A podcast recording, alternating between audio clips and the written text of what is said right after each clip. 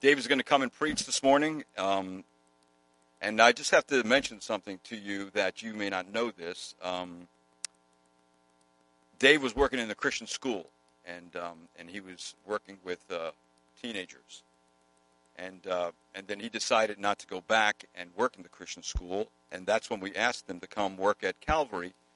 Uh, and at that particular point, I, I remember asking him, Dave, you think that you ever would ever would want to go into ministry and be in the, in the pastoral ministry someday? And he says, Well, I'm not sure about that. But I know one thing I don't want to do. I don't want to teach in high school.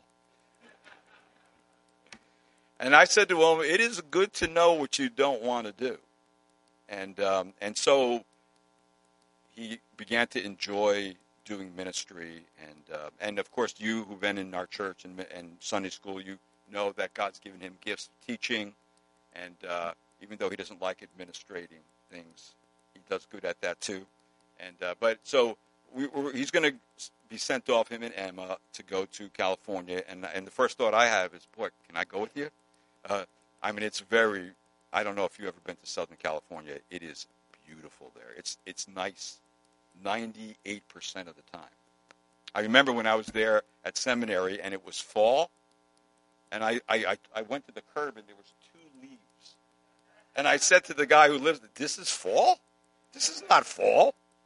you know, and uh, so it's very pleasant, very pleasant uh, weather there, and uh, and he's going to be challenged in ways he wouldn't dream possible in seminary. It's very difficult, but Dave, uh, well, he'll do fine there, and uh, so uh, he's going to come. I asked him to preach today, last time until, and then they're going to be leaving next Sunday night, right?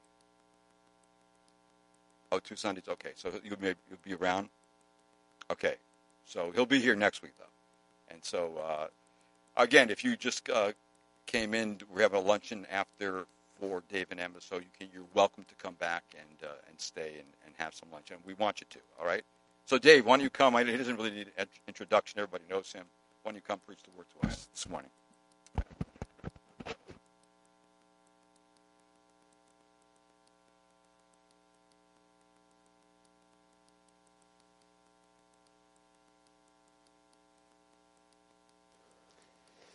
Thank you, Pastor. It's been a joy to be serving at Calvary, and I look forward to continuing to serve, even though I'll be physically removed. But of course, my heart will still be here. Let's go to the Lord in prayer before we hear from His word. Our great God, what beautiful music we've heard and sung regarding you and regarding your Son's coming to the earth. Wow, what wonderful, what a wonderful truth that He came and became humbly and He came bringing peace and yet, what glory, God! The, your Son is the is the um, the inheritor of the universe.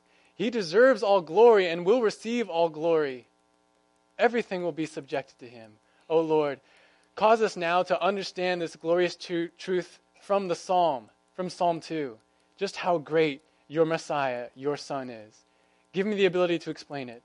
Holy Spirit, please work in the congregation and those who hear, Lord, that they might be impacted and that they would bow and submit and rejoice in your great Son. In Jesus' name, amen. Okay. Well, it's almost Christmas. But really, Christmas is a surprisingly popular holiday. No holiday in America is more widely or extravagantly celebrated. In some ways, this is not surprising. Most Americans still identify themselves as Christians of one sect or another. Our culture features a large and ancient set of nostalgic Christ- Christmas traditions and songs. And if you're a business owner, Christmas is great for making money. But in a more fundamental way, Christmas popularity is very surprising. Christmas is the celebration of the birth of Jesus. Considering who Jesus claimed and demonstrated himself to be, what Jesus taught concerning sin and salvation, and what the Bible teaches regarding Jesus' return to the earth. If they knew, most in America and the world would not like Jesus at all. And they would not want to celebrate his birth. To many, the full truth regarding Jesus is passed over on Christmas for the image of the baby in the manger. On Christmas, Jesus is just a well behaved baby boy, born on a sleepy and peaceful night in Bethlehem. Jesus is not demanding or threatening, he's just a baby. And after all, he came to bring peace and happiness to the earth. There is nothing to fear from Jesus. But this is a dangerously incomplete picture of Jesus. The Jesus of the Bible, the Jesus who actually is, deserves, and as we sung, demands your full obedience. Those who refuse to worship Jesus with all of their hearts will suffer dire consequences. Truly, if you misunderstand who Jesus is this Christmas, your soul is in great peril. To better fill out our understanding of Jesus, then, let's examine the prophetic word of the psalmist in Psalm 2. If you haven't turned there yet, please open your Bibles to Psalm 2. If you're using the Bible provided in the pew, it's on page 552. That's where we find Psalm 2. We're going to be looking at the whole psalm. Allow me to give you some brief background before we look at it. The Psalms are a Holy Spirit inspired set of worship songs, poems, and prayers used during the days of the kingdom of Israel and afterwards. The author of Psalm 2, while some of the Psalms give the author in, in the, the very first part, the author of Psalm 2 is not stated.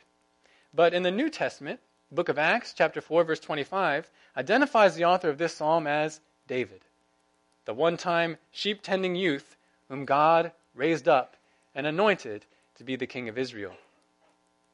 Psalm 2 is about one's attitude to God's king, the Messiah. Messiah, by the way, it means anointed one, and it refers to the anointing with holy oil that the kings of Israel received before they became king. So, in that sense, there, there was more than one Messiah. But while aspects of this psalm apply to David, an anointed king, and even to David's son Solomon, who was also an anointed king, this psalm is ultimately about the king to come, the Messiah, the final Messiah. Jesus is the only one who fully fulfills the words of Psalm 2. So, this is a prophetic word given many hundreds of years before Jesus came to the earth, before God's true Messiah came. And the book of Acts, the book of Hebrews, and the book of Revelation, they all confirm this when they quote this psalm. But let's hear what David prophesied regarding the coming Messiah, regarding Jesus. Please follow along as I read. Why are the nations in an uproar, and the peoples devising a vain thing? The kings of the earth take their stand, and the rulers take counsel together against the Lord and against his anointed, saying, Let us tear their fetters apart and cast away their cords from us. He who sits in the heavens laughs. The Lord scoffs at them. Then he will speak to them in his anger and terrify them in his fury, saying, But as for me, I have installed my king upon Zion, my holy mountain. I will surely tell of the decree of the Lord. He said to me, You are my son. Today I have begotten you. Ask of me, and I will surely give the nations as your inheritance and the very ends of the earth as your possession. You shall break them with a rod of iron, you shall shatter them like earthenware. Now, therefore, O kings, show discernment. Take warning, O judges of the earth. Worship the Lord with reverence and rejoice with trembling. Do homage to the Son, that he not become angry and you perish in the way for his wrath may soon be kindled. How blessed are all who take refuge in him. This psalm is an exhortation to submit to, serve, and rejoice in God's Messiah King, who is Jesus. The psalmist says, Those who persist in rebellion against the Messiah will be utterly destroyed while those who repent and submit to Messiah will be saved, will be happy, will be protected. I summed up the message of the psalm in my sermon title, giving the more literal rendering of the beginning of verse 12. It's this Kiss the Son, lest he be angry. In this psalm, David, led by the Holy Spirit, presents three reasons why any other action besides loving and making peace with God's Messiah is foolish and dangerous. I'll give you the three reasons, and then we'll explore each by looking at the text. Why should you this morning run to and kiss God's Son, the Messiah? Well, the first reason the world is in rebellion against God's good Messiah. Second reason the Father easily confounds man's rebellious plans. And the third reason the Son testifies that he will surely rule all. After we look at these points, we'll explore the application given by the author to kiss or do homage to the Son. Let's look at David's first point. I'll repeat it. The first point is the world is in rebellion against God's good Messiah. The world is in rebellion against God, God's good Messiah. Let's reread verses 1 to 3. Why are the nations in an uproar, and the peoples devising a vain thing? The kings of the earth take their stand, and the rulers take counsel together against the Lord and against his anointed, saying, Let us tear their fetters apart and cast away their cords from us. Notice the terms nations and peoples. The psalmist says, Whole nations, vast amounts of people, are in uproar. They are in tumult. They are raging. They are frantically trying to find a solution to an extremely irritating problem. And what's the problem? The Lord's anointed. We must find a way to be rid of the rule of God's Messiah. This is what they say. They cannot rest or be at peace until they achieve their aim. They are in uproar. Notice they are also devising. The idea of devising is thinking, meditating, plotting. They are scheming to find a way to successfully nullify or overthrow the rule of God's king. The psalmist, however, notes these actions in question form. Why are they doing these things? Do they not realize that their raging efforts are senseless and vain? But the rebel horde pays no heed. They believe that through their raging and scheming, they will find a way to overcome God's king. It's not just the common people, however. Verse 2 says that the kings and rulers are also standing against the Messiah, the anointed of God. Great men, those with power and influence, take counsel, plot, consult together, and determine to stand as one against Messiah. And verse 2 says they not only stand against God's Messiah, but against the Lord himself. And the word for Lord there is Yahweh. I am the eternally self existent one. They will stand against Messiah and Yahweh. King and commoner, then, are united in purpose, ruler and ruled, strong and weak, determined together to rebel. We hear their rallying cry in verse 3 Let us tear their fetters apart and cast away their cords. We don't want the rule of God or his Messiah. Let us cast off their yoke. Let us gain independence. We will no longer subject ourselves to their rule or their direction.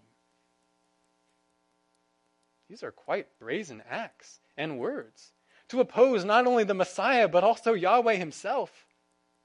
One has to ask why, why do the nations want to do this? Why do they resent the rule of God and Messiah so much? Why does anyone ever desire rebellion against a ruler? Is it not because they hate the way the ruler rules? We hate this king, they say for his burdensome laws and his harsh commands. He is an oppressor and a tyrant. He does not desire our good. He wants to take from us all that we love. We therefore want to throw off his shackles and be free to enjoy our lives without him. Yet, how can one say such things of God or his Messiah? The scripture demonstrates God's works and God's character. Did not God create the world and deserve the obedience of his creations to whom he gave the very breath of life? Did not God make the world very good when he created it? Does not God sustain all men and give them the things they need for life every day? God provides all the earth with food. He sends the rain. He causes the sun to continue to warm mankind. He gives companionship. He gives meaningful work. He gives marriage. He gives many other gifts to men. He even gives men the opportunity to have a relationship with Him. More than this, God's heart is good. He loves justice and hates evil. He will not let evildoers go unpunished, but enacts vengeance for the righteous. He protects and save the, saves the oppressed. He is only ever truthful. He is eternal, glorious, faithful, compassionate, merciful, and wise. There is no fault in God, and every good thing has its source in Him. And His Son, the Messiah, shares His exact nature and essence. God's king is also perfect in glory, in righteousness, in kindness, in justice, in knowledge, and in truth. He is as the Father is. So, why? Why do the peoples and the kings of the earth despise Yahweh and Messiah as they do? There can only be one answer. Because men, all men, are evil. They are sons of the devil and not sons of God. They love darkness and hate light, as John 3:19 says. They practice lawlessness and don't want their evil deeds reproved or exposed. It is actually the very goodness of God that man cannot stand. Therefore, they hate God and they hate his king. Mankind would rather continue in slavery to sin and continue to suffer sin's curse than embrace God or his king as master. So men rebels angrily, frantically, openly, with constant scheming, constant taking of counsel, united in the goal to oppose and overthrow God and his Messiah. But you say, surely this is not the case. I know many kind and good people in the world. How can you say they are rebelling? Well, to this I answer not every rebel is an open one. Many are secret rebels, putting up a front of loyalty and righteousness, when truly their deeds are corrupt. They are corrupted with pride, love of man's opinion, and love of self. Some hope to do enough good works to placate God, to get God off their backs so that they can then live their own way. But this too is rebellion. Such persons still do not want to acknowledge God's Messiah as the rightful ruler of every aspect of their lives. They still love idols instead of God. So they are rebels. All men are rebels. Unless one still wish, wish to protest, God categorically in his Bible declares all men to be evildoers. Listen to Psalm 14, verses 2 to 3. It's in the, in the same book. Yahweh has looked down from heaven upon the sons of men to see if there are any who understand, who seek after God. They have all turned aside. Together they have become corrupt. There is no one who does good, not even one. Isaiah 56 3, the first part of it also says, All of us, like sheep, have gone astray. Each of us has turned to his own way. We don't want God's king. We want our own way. We may try to hide this, but all of us do this. Man has always rebelled against God and his king. The psalmist says they continue to do so, and they will do so, even in the last days of the earth the book of Revelation tells us they will still rebel against God and his Messiah. Man's rebellion seems strong. They have made careful plans. They have banded together. They have enlisted the support of the great men as well as myriads of people. For a moment, their rebellion looks like it might succeed.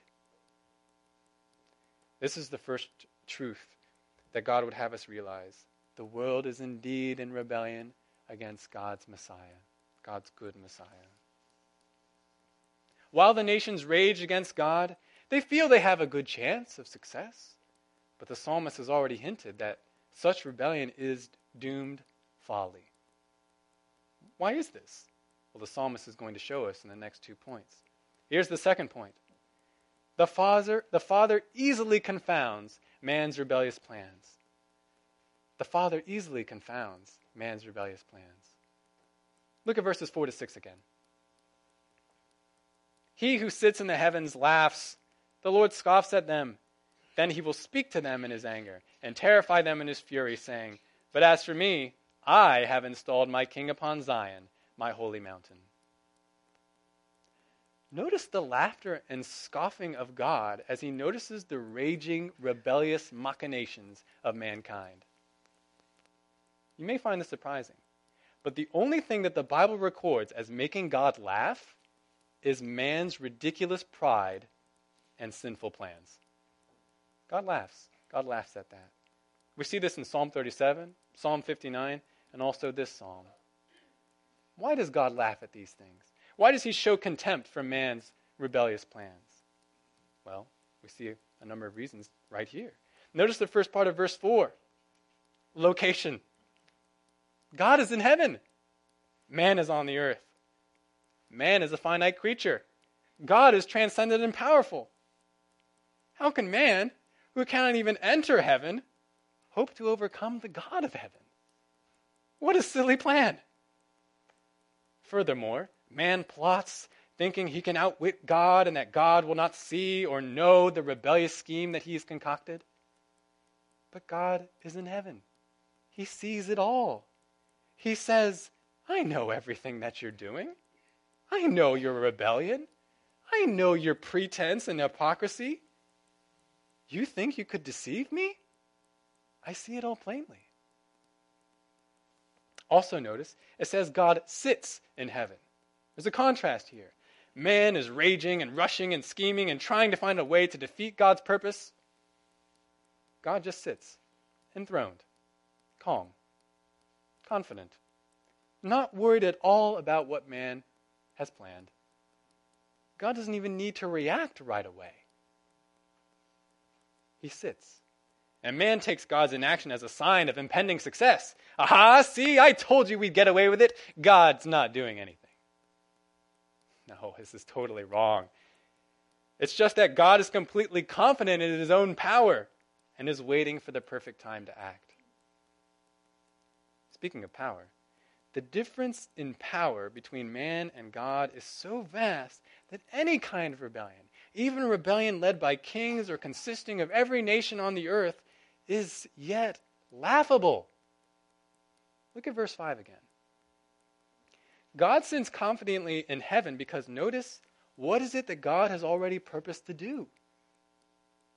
God says in verse 5 He will speak to the rebels, He will simply speak to them in His anger.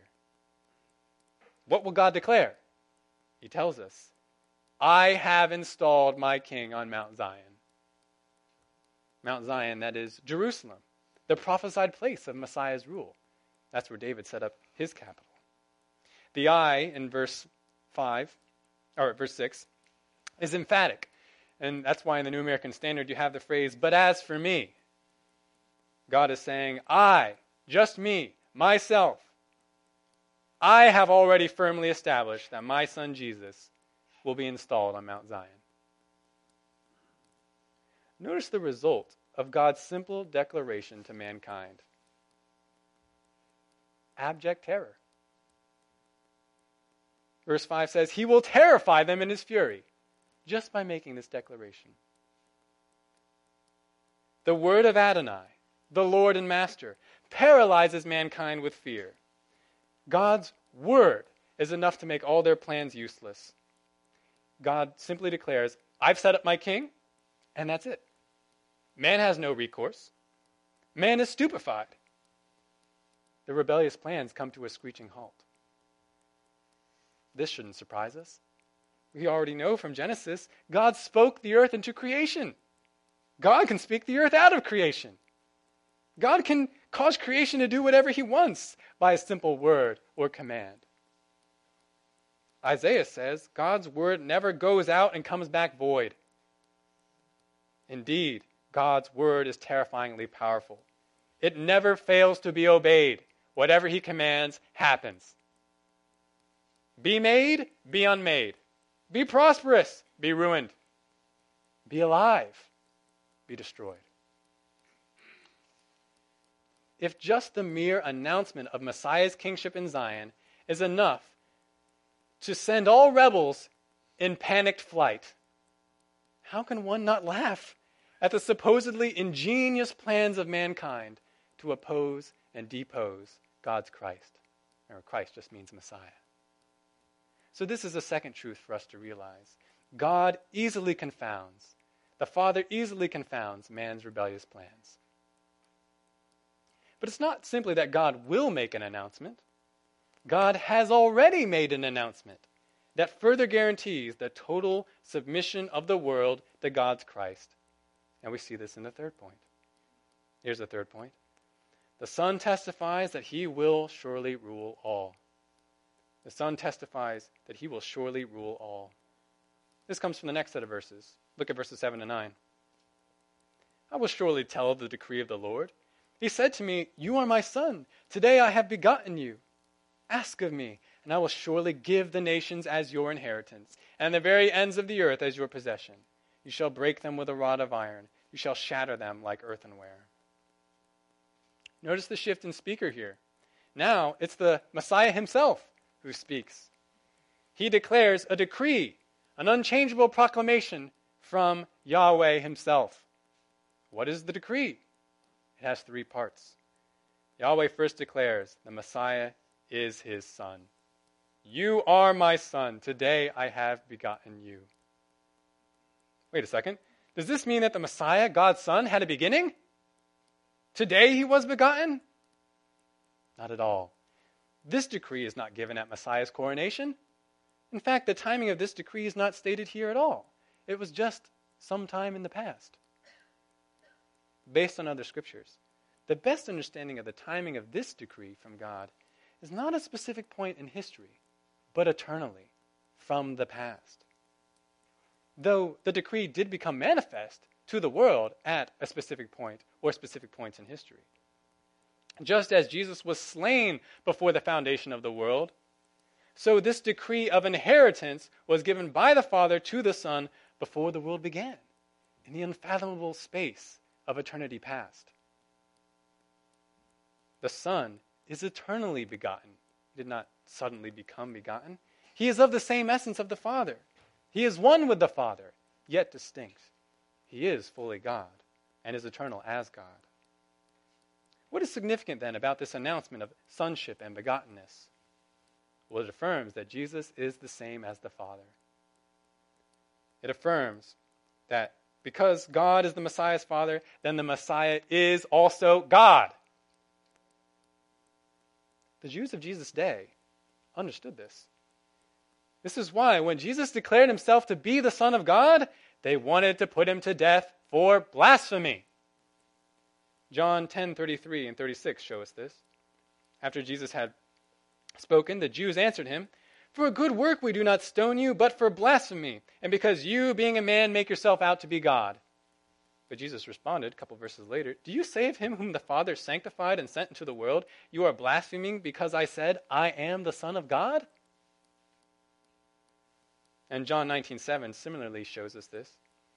When the Jews bring Jesus before Pilate and they want him to be crucified, the Jews answered Pilate, We have a law, and by that law he ought to die, because he made himself out to be the Son of God. They understood. To be the Son of God means to also be God. So this decree from the Father affirms the Messiah will be God. The decree from the Father also affirms the fitness of the Messiah to inherit total rule of the world, as he is the Son of God. Sons receive whatever belongs to their fathers, especially at that time. All the universe belongs to the Father. Therefore, total rule of the universe is the Son's right by inheritance. But how will this rule be bestowed on the Son? Well, not simply by right, but by request. This is the second part of the Father's decree.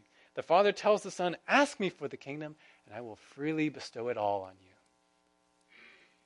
Notice the great boundaries of Messiah's rule. Messiah will have dominion of the nations, not just Israel, but all the Gentile nations, even to the ends of the earth. There will not be a part of earth that he doesn't have dominion over.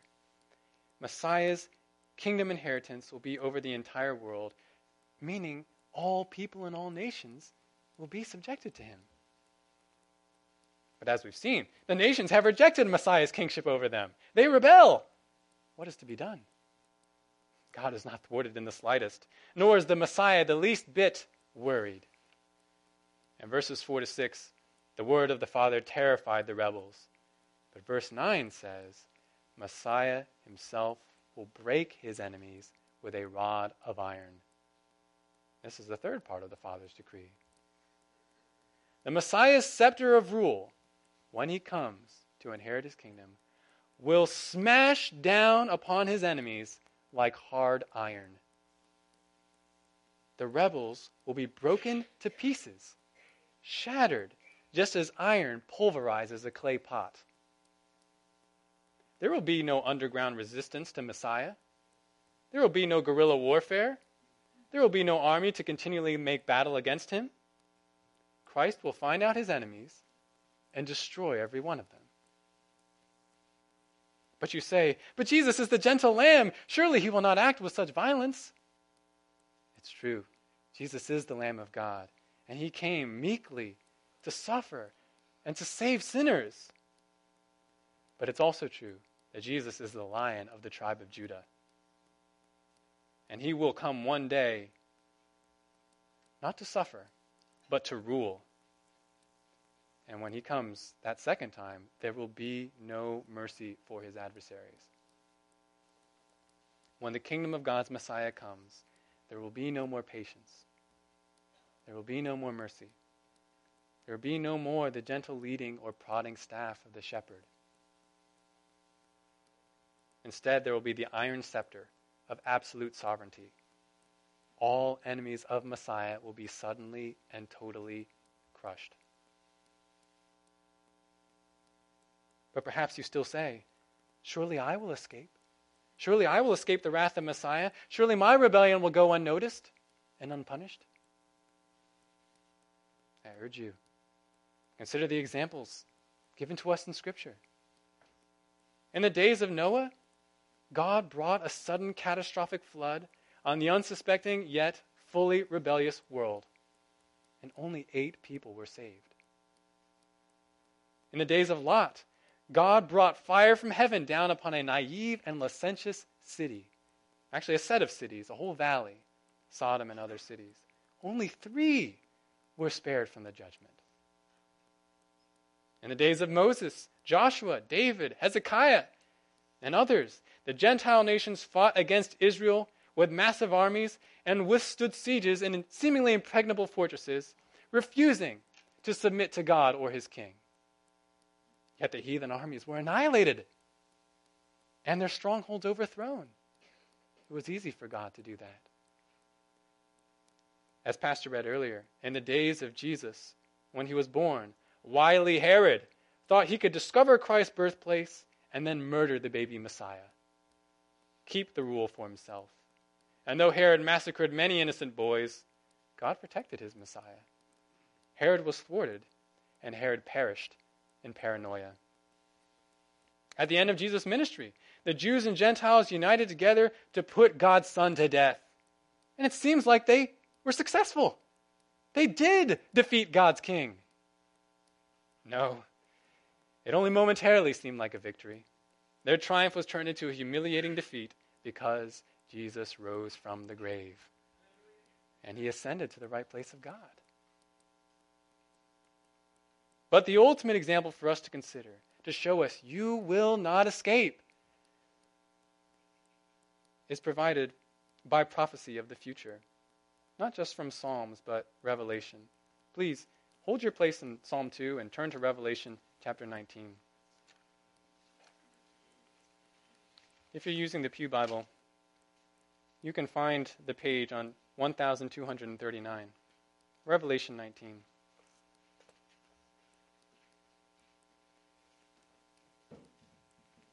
In this passage, we see the most literal manifestation of man's rebellion against God's Messiah. In the plains of Armageddon, the rulers and armies of the earth gather to do literal battle with God's Christ. How does it go? Look at verses 11 to 21. This is Revelation 19, verses 11 to 21. And I saw heaven opened, and behold, a white horse. And he who sat on it is called faithful and true, and in righteousness he judges and wages war. His eyes are flame of fire, and on his head are many diadems, and he has a name written on him which no one knows except himself. He is clothed with a robe dipped in blood, and his name is called the Word of God.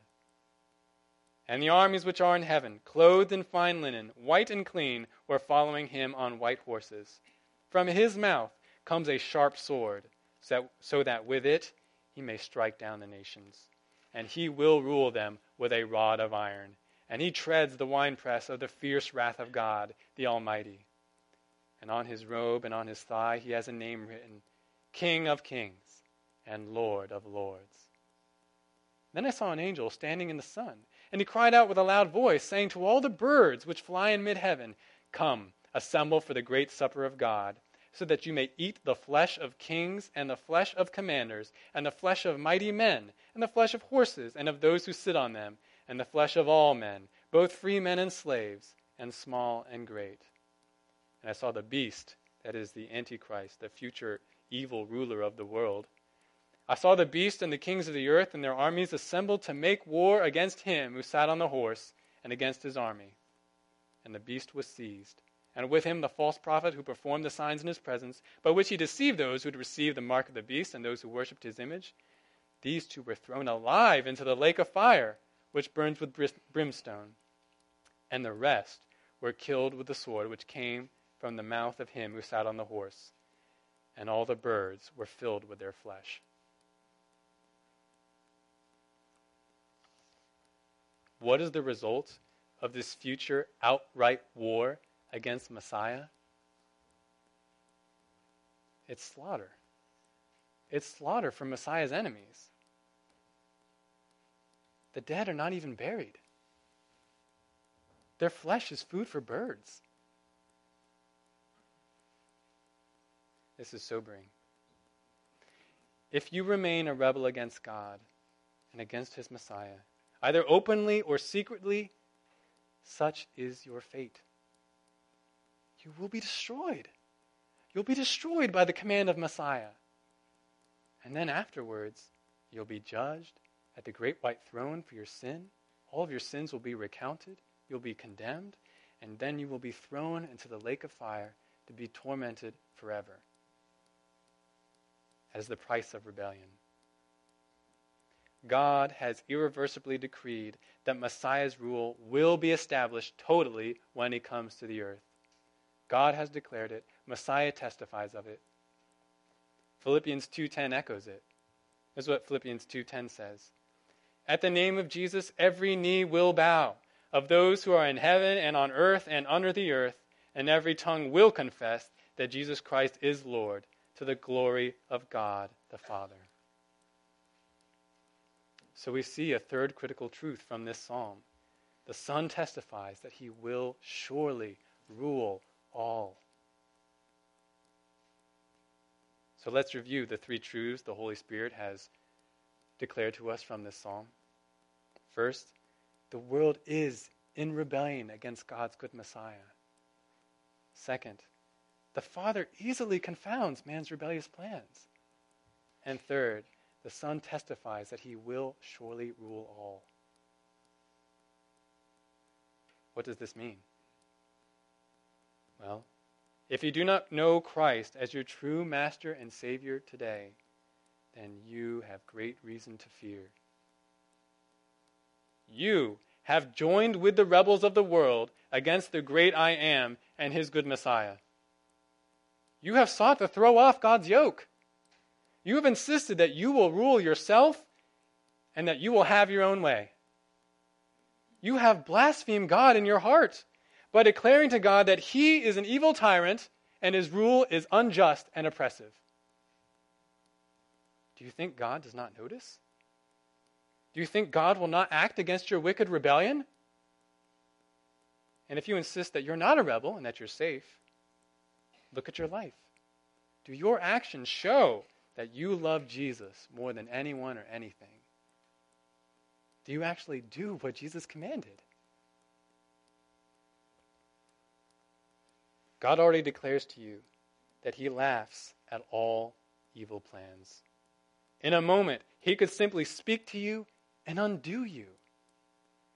Make no mistake. If you are indeed a rebel, you will not succeed against God or his Messiah. God has already irrevocably established his Messiah on Zion. Furthermore, the Son of God, the Messiah, the one who is of the same essence of the Father and has full right of inheritance, he will rule the entire earth. Every nation and people will be subjected to him. Messiah will make request, and the Father will gladly bestow upon the Son total rule. Jesus will come as the conquering king to obtain his kingdom, and if you have not bowed to him already, you will be shattered by his iron rod. But there is hope. There is hope because God's wrath has not yet been poured out on you. He has given you a chance to stop your rebellion and make peace. Therefore, make peace with God. Come under his yoke again. Embrace his Messiah as friend and king, and you will not be destroyed as an enemy. For this is exactly what the psalmist urges. Let's now look at the application section of Psalm 2, verses 10 to 12. So back in Psalm 2.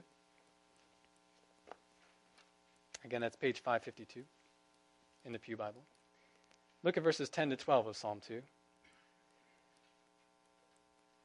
Now, therefore, O kings, show discernment. Take warning, O judges of the earth. Worship the Lord with reverence and rejoice with trembling. Do homage to the Son, that he not become angry, and you perish in the way, for his wrath may soon be kindled. How blessed are all who take refuge in him. Notice these, these words are addressed to the world's kings and judges. If the most powerful and influential people in the world are instructed to humble themselves, to surrender to God while they can, then surely the common people must as well. And notice the word discernment in verse 10. David urges the rulers of the world to act with discernment, show understanding, embrace wisdom, embrace reality, the fact that God's Messiah cannot be successfully opposed. Stop your rebellion. It's the only wise thing to do. What does it mean to stop rebellion? Verse 11 and 12 tell us more. It means to worship and rejoice in Yahweh. God is great, and God has done great things. Give him the praise and honor that he deserves. Let him be your treasure, not the things or the idols of the world. Love the Lord, for he is good. Seek out his commands and do them. Serve the Lord. Repent of every evil way. And commit yourself to following God's way in everything. And this is to be done with reverence and trembling. The word for reverence can actually simply be translated as fear. Worship and serve God with fear. Now, this is not the fear that God might smite you at any time, or that craven trembling that even after you've repented and followed God, you're still not safe. No, no, no, no. That's not what we're talking about. This is the holy fear that realizes this is the transcendent, eternal, and mighty God I'm dealing with. There is no one like him. He is a consuming fire. I must take his word seriously. Furthermore, ending rebellion means to do homage to the Son. The phrase in verse 12 is literally kiss the Son, though the New American Standard translators, translators have sought to give you the sense. Do homage, show fealty, show respect, show loyalty show honor. Kissing a sovereign can indeed be a sign of loyalty and allegiance, but a kiss can also be a sign of other things making peace, worship, and showing affection. You must embrace each of these attitudes towards God's Messiah, God's Son. Give your full loyalty and devotion to Jesus. Make peace with him. Give him the praise and worship and adoration he deserves. And love him for the holy and loving king that he is. For truly, there is no king like King Jesus. A king who temporarily laid aside the glory of God to become a man, even a baby, to save men from their sins. King Jesus grew up, lived a perfectly righteous life, and allowed himself to suffer rejection from his rebellious people. He died a humiliating death on the cross so that he might rescue rebels, those that believe in him, from the wrath of God. You see, for any men to be saved, their blasphemous, heinous rebellion must be paid for. It is a terrible crime. God's justice demands satisfaction. Jesus willingly offered this satisfaction. He gave the just payment by suffering God's full wrath against himself. Jesus suffered the penalty of those who believe in him so that they might have their sins paid for once and for all. They might be forever clothed in the righteousness of Jesus, and they might inherit eternal life with Jesus. Jesus' sacrifice was accepted by the Father, and Jesus rose from the dead, ascended to heaven, where he now waits until God bestows upon him all the nations of the world as his inheritance. No king in history has been so good, so compassionate, so humble, so holy as King Jesus, God's Messiah, is. Today, Jesus invites you to be saved and to have peace with him and with the Father. You know the gentle invitation of Jesus from Matthew, Matthew 11, 28 to 30. Come to me, all who are weary and heavy laden, and I will give you rest. Take my yoke upon you and learn from me, for I am gentle and humble in heart, and you will find rest for your souls. For my yoke is easy and my burden is light. Jesus says, Stop your rebellion. Stop your senseless raging and striving. Stop trying to earn peace with God or trying to secure salvation for yourself by your own good deeds. Come to the Son. Take him as your substitute.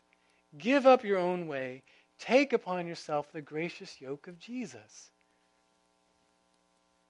1 John 5 3 says, The commandments of Jesus are not burdensome. And it's true. Jesus' commandments are good and wise and life giving. If you know who Jesus is, if you believe in him, you want to follow his commands. It's not that keeping Jesus' commands save you, saves you. Rather, keeping Jesus' words is the proof of whether you've really come to know him as Lord and Savior. As the apostles begged, so I urge you today, on behalf of Christ, be reconciled to God. Yahweh has given you the opportunity to kiss the Son. Take advantage before it's too late. Because there will come a time when God's patience runs out. Look at verse 12 again. If you do not kiss the Son, he will become angry. And his anger will eventually flash forth, and you will perish. You do not know when this will be. It says, His wrath may soon be kindled. His patience may run out for you today. Christ may come back this very hour to begin his judgment on the world. Tonight you may die, God demanding your soul from you. It's happened to others, it could happen to you. Don't wait till it's too late to make peace. Don't delay any longer. Come and kiss the Son. Come and make peace. By doing so, you not only protect yourself from wrath, but you also secure for yourself the highest happiness Look at verse 13. Or not verse 13, the end of verse 12. How blessed are all who take refuge in him. Who's the him? Why, Jesus, the Messiah. Jesus is the only mediator between God and man. He's the only one who can rescue you from the wrath of God. Those who come to Jesus have him as their refuge. And they become blessed. What does blessed mean? It means happy or fortunate. It is as the other scripture writers declare Taste and see that the Lord is good. Rejoice in the Lord always. He is joy. When you stop being a rebel and make Jesus your king, Jesus is not only no longer your enemy, but he is your advocate, your savior, your provider, your protector, your help, your rest, your friend. He is so good. And when you make peace with him, he intimately discloses himself to you. Truly, there is no greater joy in life than to know Jesus. Behold, it is as Romans 11:22 says. There is a great difference between God's attitude toward the rebels and toward the reconciled. Those who stubbornly follow sin, who persist and insist on their own way, they experience God's severity. They will be destroyed utterly. But those who repent, those who are reconciled to God, they experience God's love. They get to experience God's astounding kindness. It's true that God came humbly and gently on the first Christmas night to bring peace on earth. But only in this sense. God was providing the world with a way to be reconciled to Him. If that way is rejected, if you reject King Jesus, Christmas is not an announcement of your salvation and joy. It is in, instead an announcement of your destruction and damnation. So, for the sake of wisdom, for the sake of happiness, for the sake of fellowship with Jesus, God, the Son of God, kiss the Son. Do not risk any more delay. If you do belong to Christ this morning, notice the great comfort the teaching of the psalmist provides you. You have been made reconciled to God. You need not fear the iron scepter of the Messiah. It's your comfort. You have kissed the Son, and you've been made his beloved and protect citizen. Moreover, know that the world's rebellions against Messiah will not succeed. We see this all around us, do we not? We see the church persecuted all over the world. We see Jesus opposed and blasphemed. We see the world raging against the commands of God and repudiating all of his good ordinances one by one. It is disheartening to see this evil and injustice. But take comfort, friends. This rebellion will not succeed. The Messiah will not be overcome. All evil will be recompensed, and God's own will be vindicated. Christ will come to establish his kingdom and every knee will bow to him. The nations truly rage in vain. And also, remember this when Christ reigns, when he receives his kingdom and reigns, so will you. This is what Jesus has declared. Revelation 20, verse 4 says that when Christ destroys his enemies at Armageddon, the dead in Christ will be raised up and they will rule with Christ for a thousand years. Even in the eternal state, God's people will reign with Christ. Forever into the future, eternity, they will reign, they will be on the throne with him. For this is what Revelation 22, verses 3 to 5 declares, describing the New Jerusalem. There will no longer be any curse, and the throne of God and of the Lamb will be in it, and his bondservants will serve him. And they will see his face, and his name will be on their foreheads. And there will no longer be any night, and they will not have the need or they will not have need of the light of a lamp nor the light of the sun, because the Lord God will illumine them, and they will reign forever and ever. What incredible grace that we should not only be spared by the Son, but that we should be with him, that we should serve him, and we should rule with him forever. Praise God this Christmas for sending such a great king into the world. May he come back soon. Let's pray.